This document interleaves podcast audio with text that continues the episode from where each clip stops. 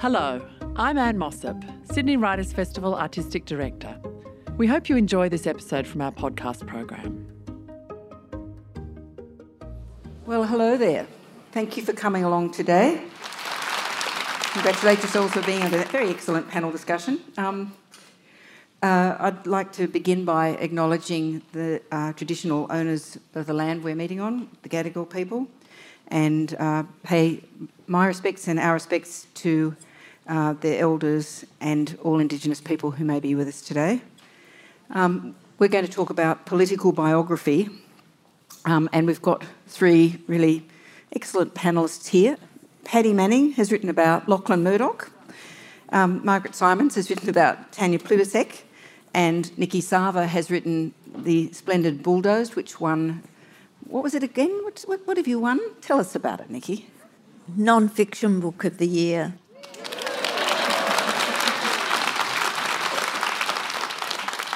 Yay, team. So that's really great. And I'm going to ask them lots of really penetrating questions, which I've written down in advance. So, um, political biography, it's, um, it's, a, it's an interesting thing because, uh, particularly if you're writing about a living person, uh, it can become part of their rise to power, um, the way people see them. Uh, it can influence careers and politics. or it can be not very complete.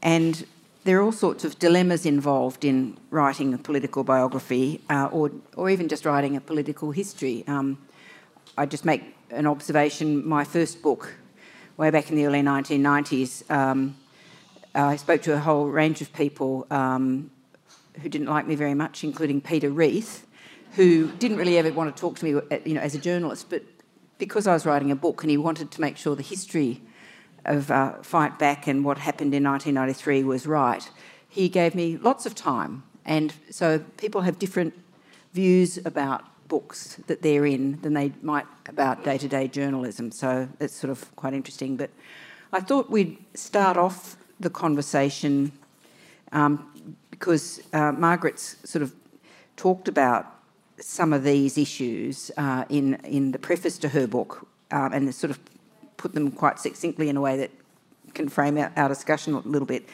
I mean, I quite like the fact, Mark, that you start off saying that um, when she was when you were con- uh, asked to consider writing Tanya's biography, you didn't leap at the chance, which is very honest. Um, but then you liked the, uh, the fact that you both liked Jane Austen and her family history was sort of interesting, but I suppose the point that I was really interested in just starting the conversation about was um, you discuss the choices about what you include and don't include yes. in the biography. So I thought we might begin the conversation by me just asking you, and then I might get to the others to pipe in about um, chime in about you know what do you include and not include. Yes.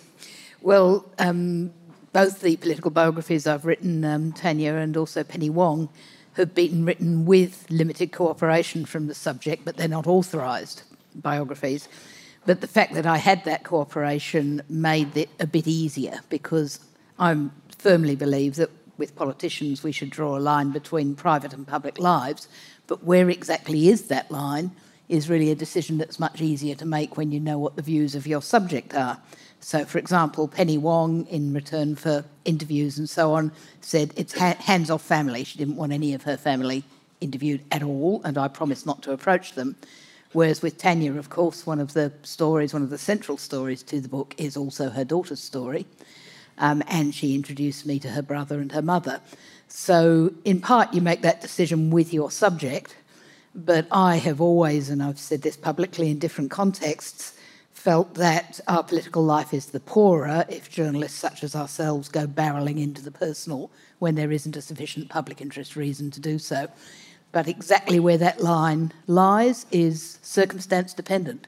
There's no question that um, Anna Coutts-Trotter, Tanya's daughter, um, her very personal story, which she shared with me, is central to where we are politically now. Arguably, if her story didn't exist. Tanya would have contested the leadership, may have won, opinions vary on this. Many say she wouldn't have, may have won the leadership instead of Albanese, and might be Prime Minister now.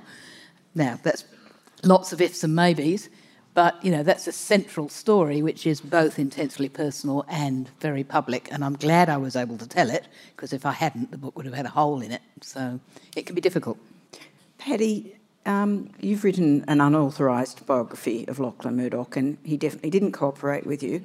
Is it actually liberating to not have to do what Margaret says and sort of take into account the views of the person? Um, I mean, were there things that you, I mean, how do you make the judgment about what's in and what's not in if you're not able to run it past the person that you're writing about?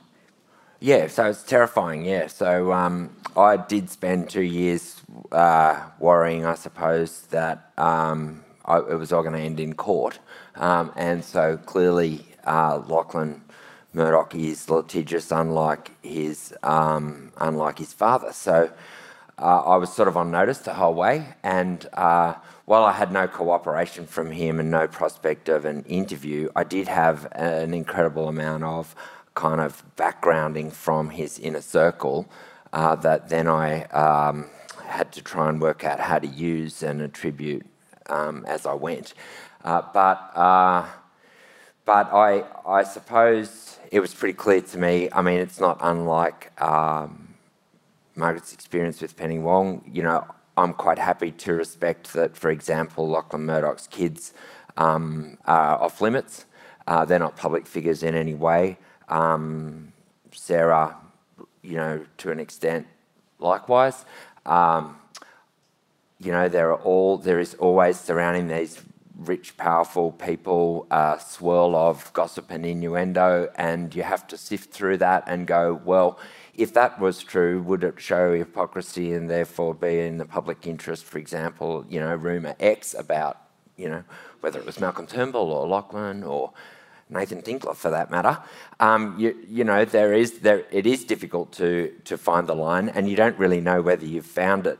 Um, you know, you know, you've done the, a good job until the book's out, and uh, and you either have or haven't got a writ or furor and um, and and then you have to wait 12 months before um, you know your defamation liability because uh, I think he's got 12 months to sue, and so touch there's no wood to touch, but uh, yeah, I've still got another five months of anxiety about that.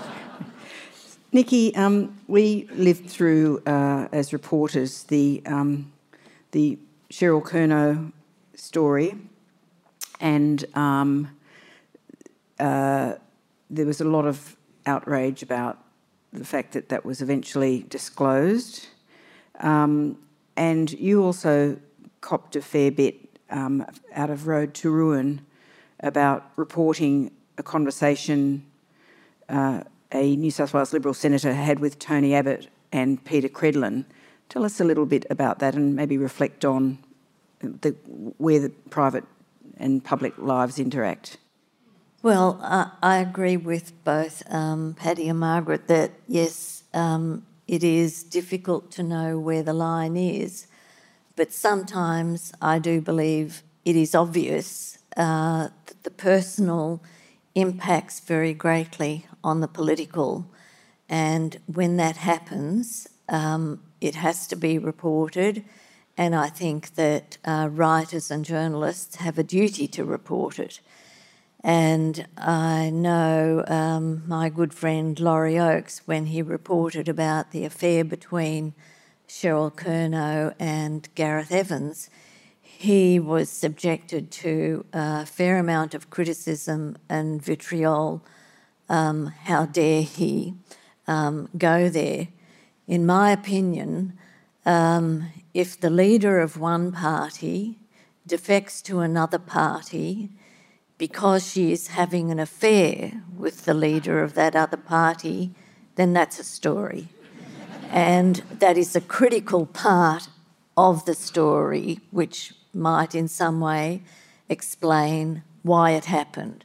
So um, I was fully supportive of uh, Laurie uh, revealing that, but I know he did lose a lot of friends um, after that happened. Um, as did I after The Road to Ruin. I um, had heard about some remarks that Connie Fierravanti Wells had made, and one of them was to Peta Credlin saying that um, Tony is going to lose the Prime Ministership and he will be sitting on a park bench in Manly feeding the pigeons and he'll be blaming you for what happened.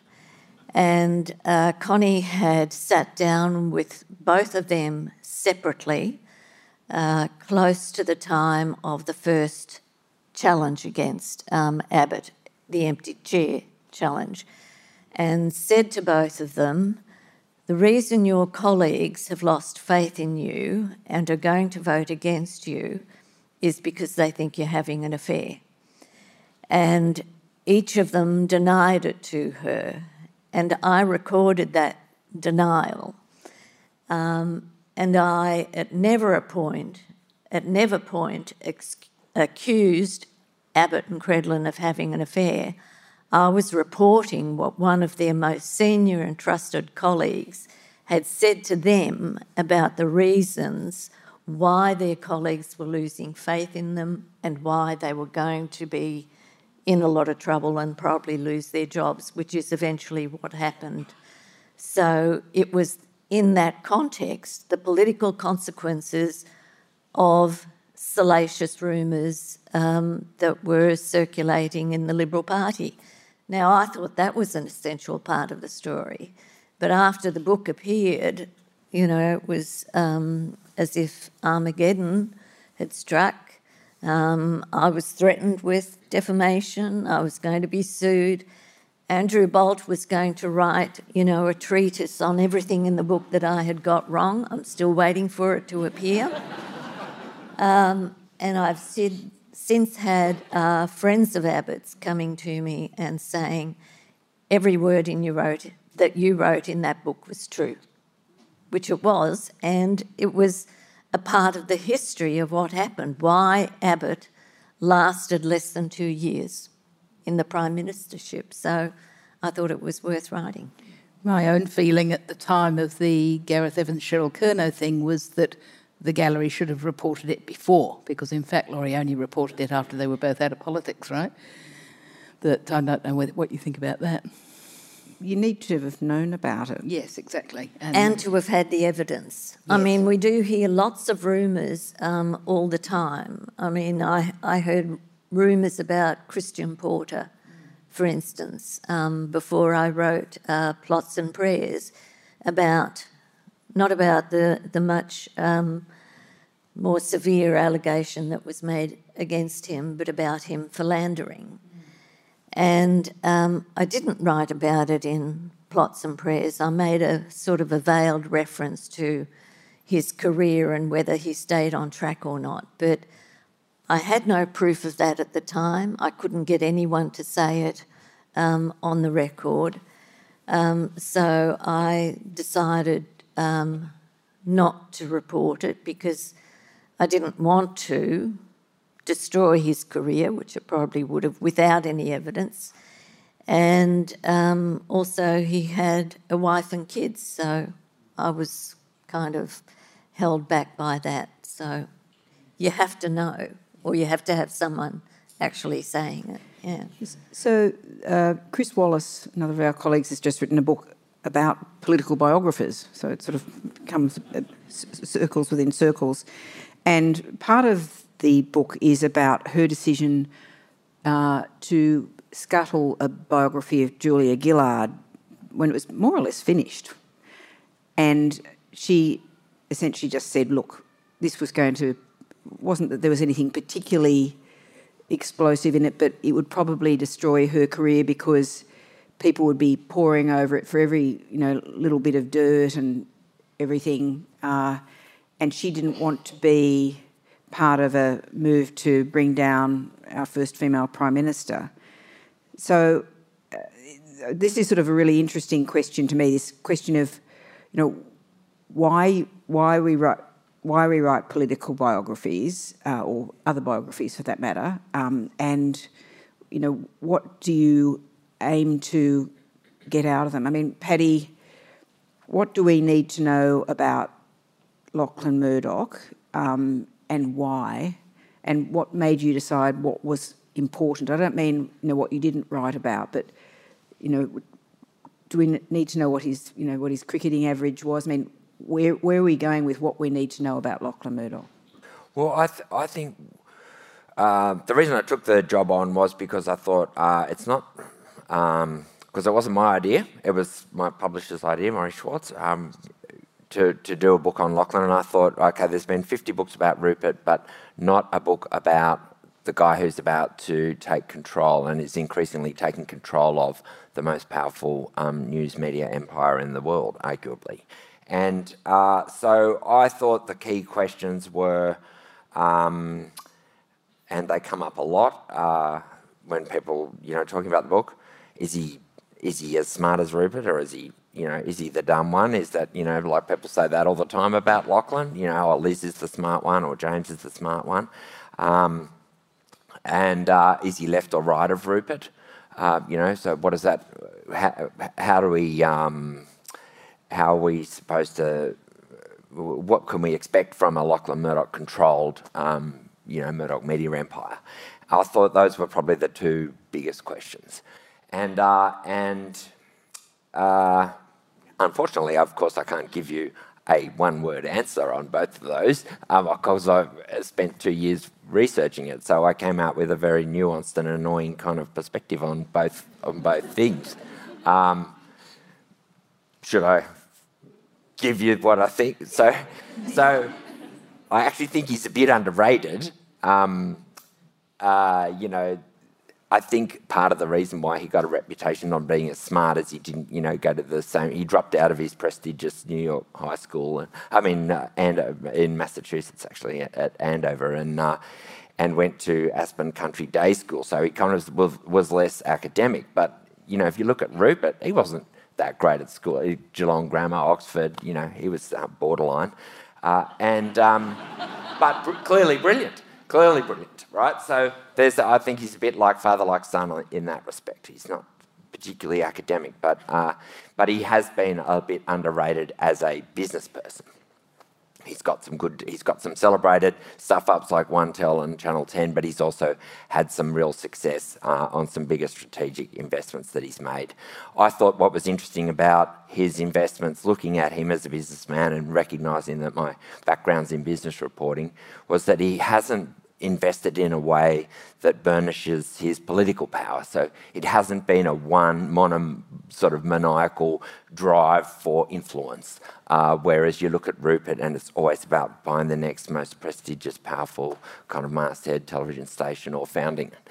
Uh, and then uh, on left or right, I, I swear they were, um, you know, you've got Chris Mitchell's book on the one hand, the, you know, former powerful editor in chief of The Australian saying that Lachlan's politics, and Tony Abbott's best mate, um, Lachlan's politics were usually were more rigorous uh, than any more conservative. Sorry, he had a conservatism more rigorous than any Australian politician, and usually to the right of his father. Um, I think there's an element of um, you know, we always look at Rupert, but not um, his mother, Anna. She's staunch traditional Catholic. I think there's an element of that um, in Lachlan, although he, I was told he was not religious. Uh, but uh, yeah, his, his, the people around Lachlan, who I can't name because uh, although I spent hours and hours and hours on Zoom with them, um, I can't um, name them. But they insist, and he has described his own politics as socially liberal but economically conservative, and that that hasn't changed. Um, I think I think he has. He, when he came out here, and I'll finish on this. But when he came out here in the in the 90s as a 20 year old, he was anti Hanson. He was pro Republic. Uh, he had a um, you know lots of gay mates. Uh, he was you know for all the world like a you know a small L liberal, um, you know, business person. And uh, he was described actually as having a soft left view of the world at that time. None uh, of which is being reflected in his papers at the moment. Which is, um, yeah, which is not how it turned out.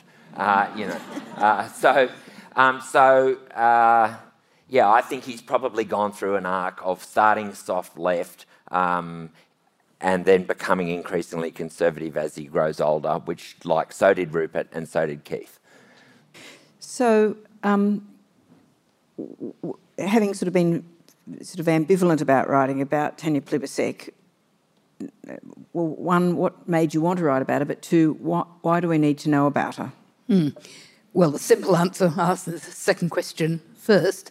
And I had to confront this as well with Penny Wong, who was, you know, not only was vehemently opposed to the project, whereas I think Tanya would just have preferred it wasn't being done. Um, you know, the simple answer is these are important and powerful people, um, and your voters, and that's the way democracy works. Now, obviously, personality is not all of politics, but it's some of it. Uh, personality leads to values, and values inform people's political lives. Um, in the case of Tanya, she was, at the time I started work, being spoken of as a future leader of the Labor Party and therefore possibly a future Prime Minister. Um, in the case of Penny Wong, um, she was then leader of the opposition in the Senate and she's now leader of the government in the Senate, often spoken of as the second most powerful person in the government next to Albanese. You know, it matters. These people's um, driving motivations, um, their points of view, their values, the way in which they work, their competence, if you like. This matters. We need to know about these things. Um, my reluctance to write about Tanya, partly that I had sort of fallen into doing political biography. It's not something I sort of thought I'd do uh, when I was at school or whatever, and oh, I want to be a political biographer. um, and I've learnt over doing several um, biographies that it's a really sort of crazy making and slightly obsessive thing to do. The person comes to occupy most of your waking thoughts. Um, you actually end up knowing in many ways more about them than they know about themselves in some cases. Um, and, um, and, you know, the, I know things about both Tanya Plibersek and Penny Wong, which are not in the books because they are purely personal. And it's hard work constantly making those decisions. So, my, with Tanya, I was thinking, is she interesting enough for me to make a decision to spend really, but from go to woe, about three years of your life thinking about this person all the time? And I wasn't sure she was.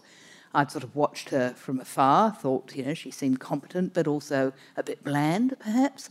But is she interesting because of who she is, or is she interesting because of what she is? Mm. Is she interesting because she's a senior woman in the Labor Party? I mean, where, mm. where would the balance go? Well, both, I mm. think.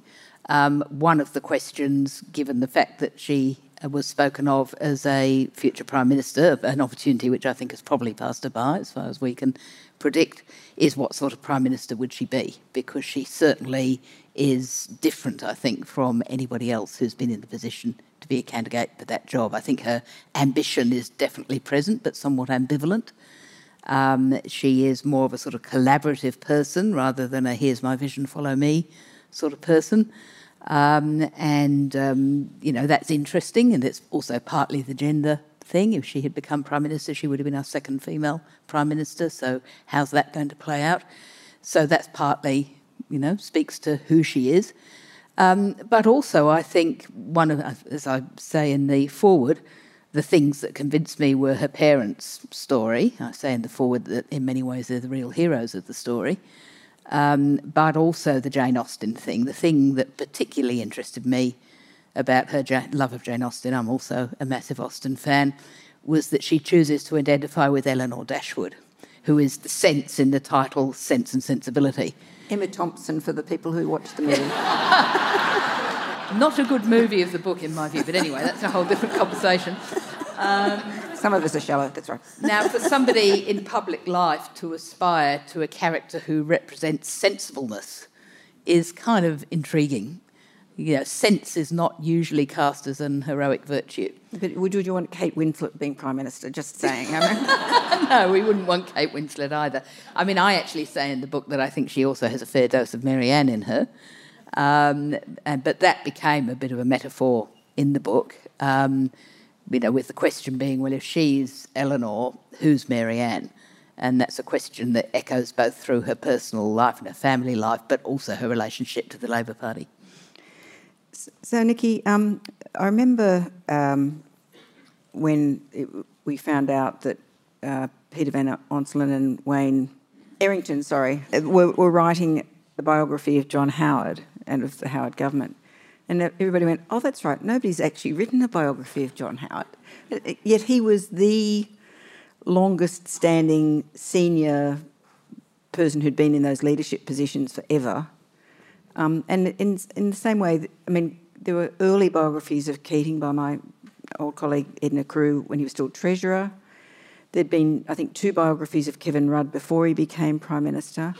What is it you think that ends up deciding who's going to be written about? I mean, it was sort of weird that nobody had written about Howard, wasn't it? Did well, it is it because everybody thought they knew I him? I guess he didn't like Jane Austen. Yeah. He didn't. um, well, Maybe look, he, he, never came across as a very interesting character, did he? Yeah. Um, you know, he, he there was very little charisma about him. Um, but he also he also I mean suburban we, we, solicitor. Yeah, we, we, we don't the, the log cabin story has become it became a bit tedious. You know, in the, it, there was a stage where it was just like. Oh, the log cabin story, you know, you think you were badly off, you know, I was born in a hole in the road, it was all that stuff. But he never really was an origins sort of story, was he? No, he was, you know, a very suburban kind of character. Um, his father um, had a petrol station, didn't he? And um, one of the um, things that Howard remembered about his youth was when they burnt um, petrol rations. Well, that's not going to set the world on fire, is it? set a lot of petrol on fire, but that's so um, I, I, think it was that. It was that, um, and in a lot of ways, I guess, uh, people also underestimated him. You know, he didn't come across as very interesting or charismatic or a person who had interests outside of, you know, politics and suburbia. Uh, so, um, yeah, there you, you hardly ever saw any feature articles written about him. But, um, you know, he was a very different kind of uh, character from, say, Paul Keating, um, you know, full of invective and humour and colour and. Um, the ramrods. The ramrods. Stuffed ballot boxes. Yeah. yeah. music. I mean, um, Howard's uh, favourite song, I think, was "Blowing in the Wind." Um, oh, he liked he liked Bob Dylan for the music, not the lyrics, as I recall him. And, and his favourite movie was uh, Four Weddings and a Funeral. So, which is fine. But Emma Thompson's in that as well. That's right. Was she? anyway.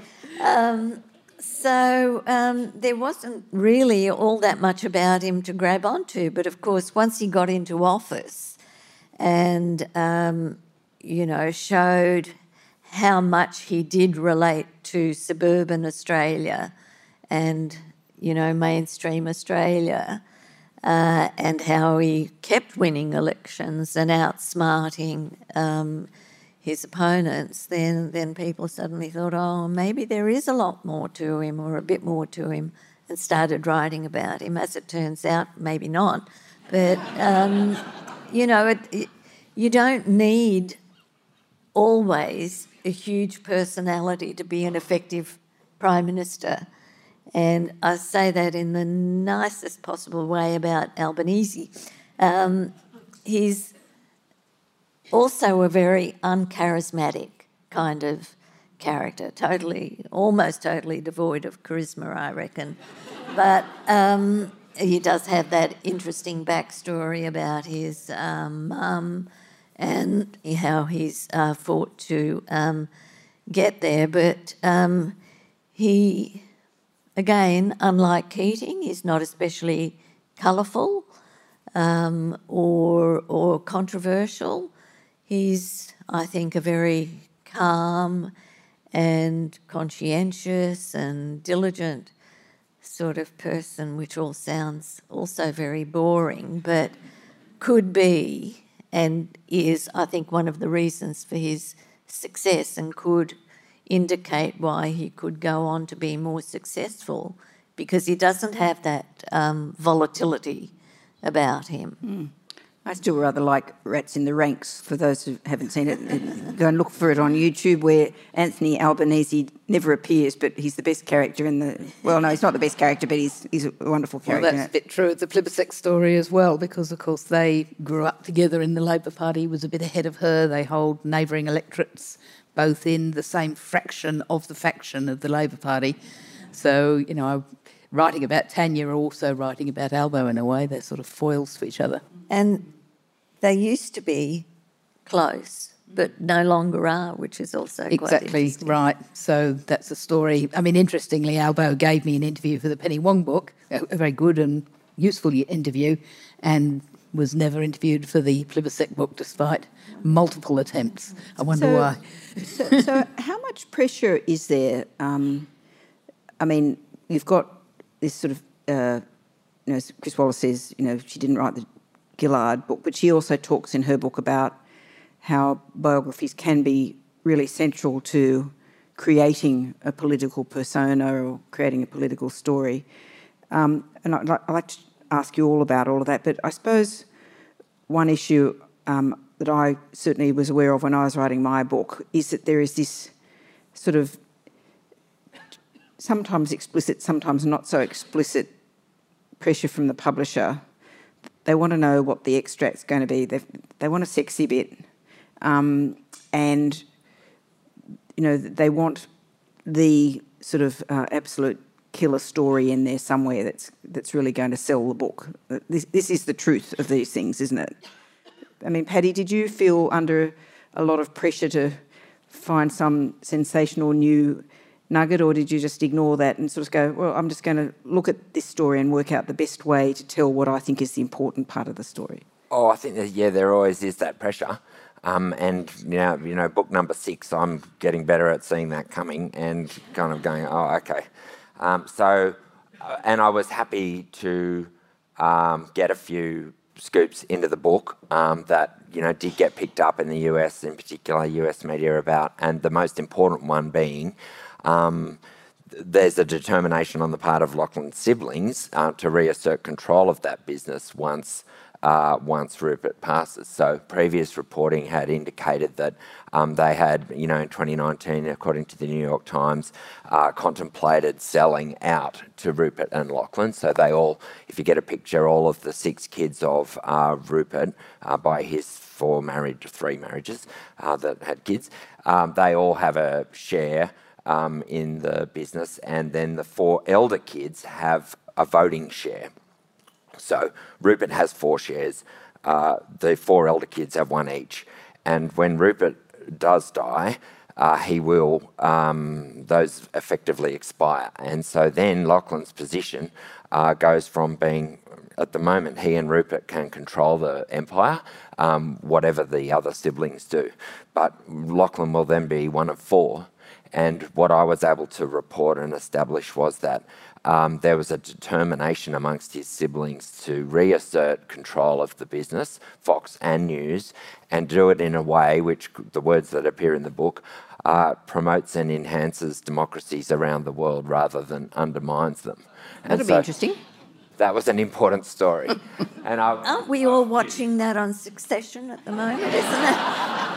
Well, we're going to find out. I think Monday night, don't we? The script writers read you, Penny. yes, I don't. I don't remember them all talking about saving democracy on Succession, but I, could, I might have missed that bit. I might have. Maybe it's because Emma Thompson wasn't in it. Um, the, the, um, I'm sorry. The, um, I'm going to stop that joke now. But anyway, um, so there is that pressure for the um, the story, um, and we've seen occasionally those those stories emerge that have really trans transformed politics. And one that comes to mind was David Marr's piece about Tony Abbott. And punching the wall. Which is just when you think about it, of all you know, all the words that Tony Abbott said, all the things he's done, but the power of that image. And I think David himself was quite devastated that that became the thing. But I mean, there are other examples, I think, of well, the other David Marr one with Kevin Rudd calling the Chinese rat fuckers, which I think um, ricocheted through foreign affairs at the time and probably continues to do so. I, I, thought actually the better story out of his portrayal of Abbott was the fact that he got elected to the presidency of the Student Representative Council in Sydney University and then had no agenda and did nothing. And um, so he had this wrecking campaign and took over the SRC and then had no policy preference whatsoever. And that is exactly what he did as Prime Minister. He just tore everything down and then sat there. You remember those news reports, Mark Riley saying there is actually nothing on the cabinet agenda today. And, um, and that's when I was typing my Turnbull book out, going, oh my God, I've got to get this done. Like, ka-ching, ka-ching, you know. Because you could see that challenge coming uh, 100%. Mm. There was also a, a, Hewson biography, wasn't there? Um, and that was Christine Wallace yeah. too. Yeah. No hesitation there in um, I just want to mention about um, uh, Christine Wallace and and that book. I mean, I was pleased that she wrote about why uh, she didn't proceed with it, but you know, the journalist in me thinks that that was not the right thing to do, and um, that if you're writing a book like that, you are actually meant to be writing it for people, for voters to give them an idea of the character of the people who are representing them or want to represent them. So if you come across information that is relevant to that, that will help people make a judgment, then you should write it and it should be published. Uh, I don't think, you know, that it should be withheld because you think maybe it won't play so well so well out there for them. And in any case, it might not have made all that much difference in the end because Kevin Rudd was out there determined to destroy her and nothing would have stopped that. And it, it's doubtful that, um, that Christine Wallace's book would have made a difference, but it still should have been out there as part of Gillard's story. Yeah, I tend to agree with you, Niki, though I can I mean, recently, about, about 18 months ago, I was commissioned to write a profile not of a politician but of a journalist. I'm not going to say who. Um, but a journalist who at that stage was right in the centre of controversy and being attacked in all sorts of ways. And I did withdraw from that in the end, partly because I couldn't see a way of doing it that wouldn't be distorted. But I think if it had been a politician, I might have made a different decision. It was a very difficult decision. I lost a week of sleep over it and also a fair bit of money, which as a freelance journalist is no small thing. Um, but I just couldn't see a way of doing it. I thought it was a complex story, there were complex things to be said, and I couldn't see a way of saying them in that climate. So I said, not now. In theory, it's still out there as potentially doable.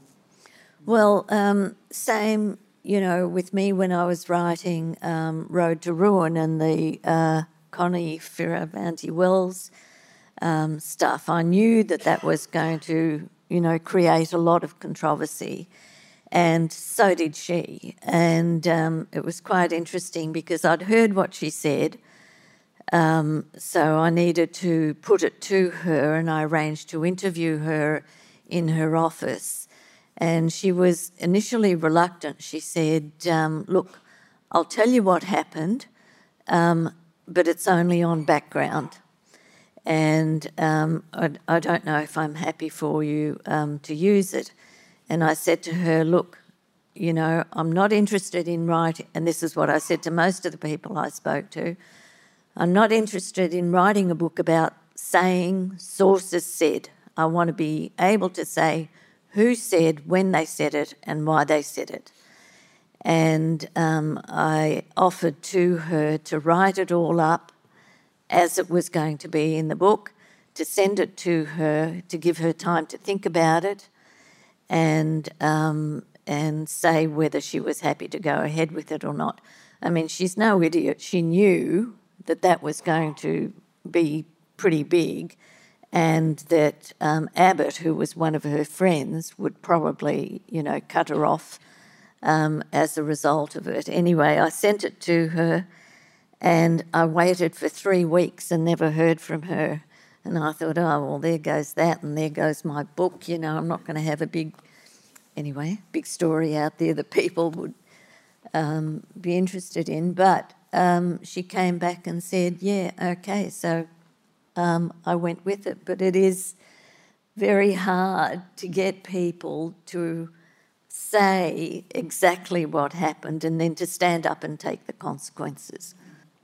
I went through a, process a bit similar. I mentioned the backgrounding that I was getting. I went through a slightly similar process with the Lachlan book of trying to um, say, all right, well, I, I you know, we spent all this time. Um, what what can I use? And I would try to I tried to summarise. So this is what I would like to use. These are the things that you told me. That some of it was off the record. Some of it was clearly background. Some of it we flagged along the way. You might be prepared to say on the record and put it all in trans- all transcribed, put to them in writing. No time pressure. So the book ran a year late. But the point was at least to, at least to know uh, in trying to do a fair and accurate and balanced um, book um, that I could.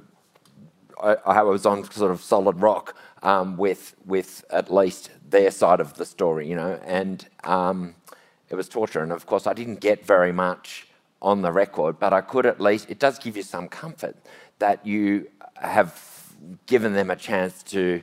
Uh, you know, you've put a, a, version of it that's not just um, another kind of rehash of hearsay. It's actually, um, uh, you know, something they're prepared, they would be prepared to stand by.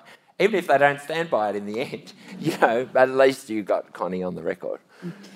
Because so, there's this, um, the other thing, of course, is particularly as journalists, we're tending to write contemporary history as it happens without the benefit of hindsight of knowing how the story ends, which um, which makes makes it also very interesting. I mean, how you uh, I mean, I, I, know there are so many stories where even the first telling in the print media or whatever about what happened tends to influence the way even people who are involved in the story remember it.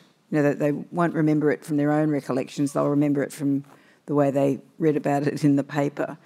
And I, I think that's sort of one of the really interesting questions. I mean, with my book, it wasn't a biography, but it was a biography of the recession in the early 1990s. And I was deliberately trying to record what people thought then, you know, people who are making the decisions about economic policy, what they were thinking then. And I think there is, um, particularly if you're writing about a you know, political drama or an evolving situation, you know, that's, it's, it is tricky because often it sort of ends up not being something that's important afterwards, if you, if you know what I mean. But it was really crucial at the time you were writing. So I don't know how you. Um, that's always another issue about the, the dilemmas of these things. Yeah. But it is important afterwards too, because a big part of history, right? How did this happen and why, why did it happen and who made it happen? And, you know, as we know, things have a way of repeating themselves in politics where um, mistakes are made. And, um, you know, it would be handy sometimes if people actually went back and looked at what had happened before and why it happened. And maybe it would be a good idea to do something different to try and. Do they ever do not, that though? Not enough, obviously. Not often enough. They don't um, it amazes me that they think that just by doing the same thing um, over and over, they might get a different result. And it doesn't happen. Having worked with three politicians or ex politicians, Malcolm Fraser, Penny Wong, and Tanya Plibersek, I think one of the things about the process for them is we all have blind spots about ourselves, right? And sometimes the thing which they find most difficult in the process is the blind spot. Um, and, um, you know, I ran into that with all three of them, where I would write something which was my judgment on the basis of the evidence that I was prepared to stand by, that's still in the books, I didn't withdraw it, and they jacked up about it. Um, with Tanya, I'll just limit myself to one. The agreement I had with her is that she would see the proofs of the book purely to be able to check for factual accuracy. I retained the right, obviously, to my own judgments. And, you know, one of the things that she I got this email from her saying, you know, most unfair was I said that she wasn't a particularly good orator. Now, Tanya Plibersek is a great media communicator, no doubt about it. If you've seen her on Q&A, you'll know that. But she's not a very good speech giver. If you look at any of her speeches, she, you know, she doesn't do it very well. They're perfectly competent speeches, but they're not great flights of oratory, and her delivery can be really flat. And everybody I spoke to who's seen it agreed with me on that. She felt it was most unfair and uh, really wanted to contest it. And I thought she actually has a blind spot about that. You know, she, and I, that was extraordinary. I thought as a professional politician, she would surely know that that wasn't her strength. And, and might actually do something about it to And- correct it. and I, without breaching any confidentiality, I have reason to believe that she might have. so, you know, but that's, I think, what part of the process for them is, and this happens with all journalism, right? When you do a profile, somebody's self image is always, there's always a gap between that and the way they come across to you. And of course, you have that extraordinary power of representing them in the public eye, confronting for anyone, even for public figures, I think. So, if you think of, of, across the political spectrum, as I said, you know, you, end up with you know, five biographies about somebody who's actually quite dull, and, um, uh, and or, or none. Um, but who haven't we had a, you know, of, the current people? I mean, there's been one or two of Albo, as Karen Middleton wrote a biography. Dutton? Is, Peter Dutton. Hmm. Um, racist publisher. You know, um, If you can find one. if you can find one. Niki, Niki, Niki. Um, No, I mean for Dutton, you know, to find someone to publish a eh, about. uh, Angus Taylor. Um, um, Stuart Robert. That'd actually be a good book. yeah, there is a book in that, I think, for sure. Um, uh, just as a by the by, how how did you get him to say all of that stuff about Scott Morrison? Well, um, I rang him and he never responded. I sent him a text message and he never responded. And I was close to finishing the book and I thought, I'll just try one more time. And um, I rang and left a message, and he rang me back and um, put it out all out there. I was I was staggered. I mean, it, it's clear that there has been a huge falling out um, between them um, because I, I said to him, you know, "Eh, are you and Morrison still friends? And he said, ha ha. Well, you know, I go back to that old saying: if you want a friend in politics, get a dog.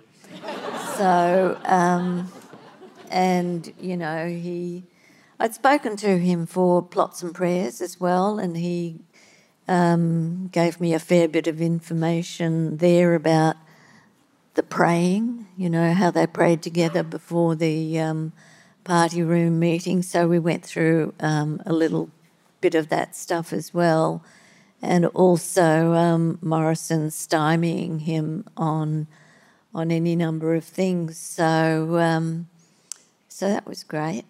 And um, but the other person I was surprised uh, spoke to me was Alex Hawke, who was also a very good friend of um, Morrison's. Um, but he um, he went on the record saying that uh, if it had not been for COVID, Morrison would have been deposed as leader by the end of that year as a result of what happened over um, Hawaii and his doing a runner to Hawaii during the Black Summer fires. So I thought that that was really interesting. We've got this um, history now of a, a lot more political biography and contemporary political biography, but I sort of, um, and, and I, I think this is a reflection on day to day reporting as well, but much less, shall we say, biography of governments and, um, and administrations. And I sort of wonder a lot about, you know, well, I have a few thoughts about it, but it's sort of interesting that we don't get the sort of examination of executive government that we once had. Now, you can argue in Scott Morrison's case, he was more or less the executive government in more than more than More just- than we knew. more than we knew. um, but it, it's the idea of um, you know we. When I was when I was a young person, we used to all want to know what the cabinet discussion was, or um, you know what the various contending policy positions were. Now, most people would, including me, are oblivious now to what the arguments are in cabinet, and I think that's a real a real loss for um, political reporting and political biography, if you like, if you use political biography in its broader sense. And not only that's not only about journalists, we've also lost some of the sort of public intellectuals, people like Patrick Weller, for example, who um, wrote about the Rudd government and, and others. Um, and, uh, you know, there's a whole strand of academia, I think, which has deserted that field, perhaps at the same time as journalists are less active within it. Um, it may be the sort of thing which is best done in retrospect, I think, uh, rather than um, in the firing line. But you know, a lot of Niki's work is biography of government as well as of, um, of individuals. To an extent, but um, really, there wasn't all that much in the way of cabinet process or executive government because No. we had Not a lot of governing going on. Well, we had Abbott outsourcing everything to his um, most senior staffer. All the decisions were made by her in his office. So it wasn't as if um, Cabinet was really relevant to a lot of what was going on. Um, Malcolm was never, he wasn't there really long enough. And Morrison just took over everything, as we know. He was a complete control freak. And uh, cabinet was uh, superfluous. So maybe with Albanese now, who has actually restored cabinet processes, we might get more of that so long as we can find people to tell us what's actually happening. Spill your guts. So I was just wondering um, if anybody would like to have some questions for our panel. You've all written about powerful people in Australia who mostly are white. So I'm just wondering, like when you're writing them, do you feel that this is race is their blind spot? That they just don't think about race when they do their business or do politics? Sometimes they think about race too much, I would observe, um, but not in a good on way. that in reference to Penny Wong, who, of course, um, on one side of her family goes back in Australia about as far as it's possible for white fellas to go, and on the other side of her family is Malaysian Chinese. And I think she brings that awareness very strongly to her politics, um, and particularly to foreign affairs, where most of her speeches and so on have been about trying to get rid of this idea that Australia is part of the Anglosphere. Um, of course, that's a difficult trick to carry on at the same time as you're joining up to AUKUS, which totally looks like an Anglosphere deal. But if you look at the speeches and the way she tries to thread that needle and keep all those ideas in the air at the same time, I think you will see a very clear awareness that Australia's future in this region has to be about our multiculturalism. She says, for example, um, that the world should be able to look at Australia and see themselves in Australia and Australia in the world. Um, so she is actively out there as part of our foreign policy trying to change the way Australia is seen along lines of race. So, in her case at least, I think it's front and centre. Tanya Plibersek, of course, is the child of refugees. Um, they, uh, her oldest brother, who was born in Australia, nevertheless regards English as his second language because he didn't learn to speak English until he went to school. So, although you know she's white and blonde and all the rest of it, I think there is a strong consciousness there as well. But in terms of refugee policy, of course, that's been something on which both Penny and Tanya have compromised as part of what they judge it takes to be part of a party of government. But a very relevant question, I think. You want to say something?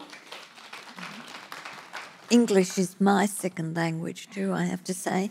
Um, but um, look, I think we do have a much more diverse parliament now, with um, you know, thanks to the last election, and because of the uh, referendum on the voice, I think the issue of race um, will play an enormous um, part in in this parliament and in this government and whatever flows from that. So, yes, maybe it has been underplayed um, previously, but I think that's going to change big time this year, and hopefully for the better.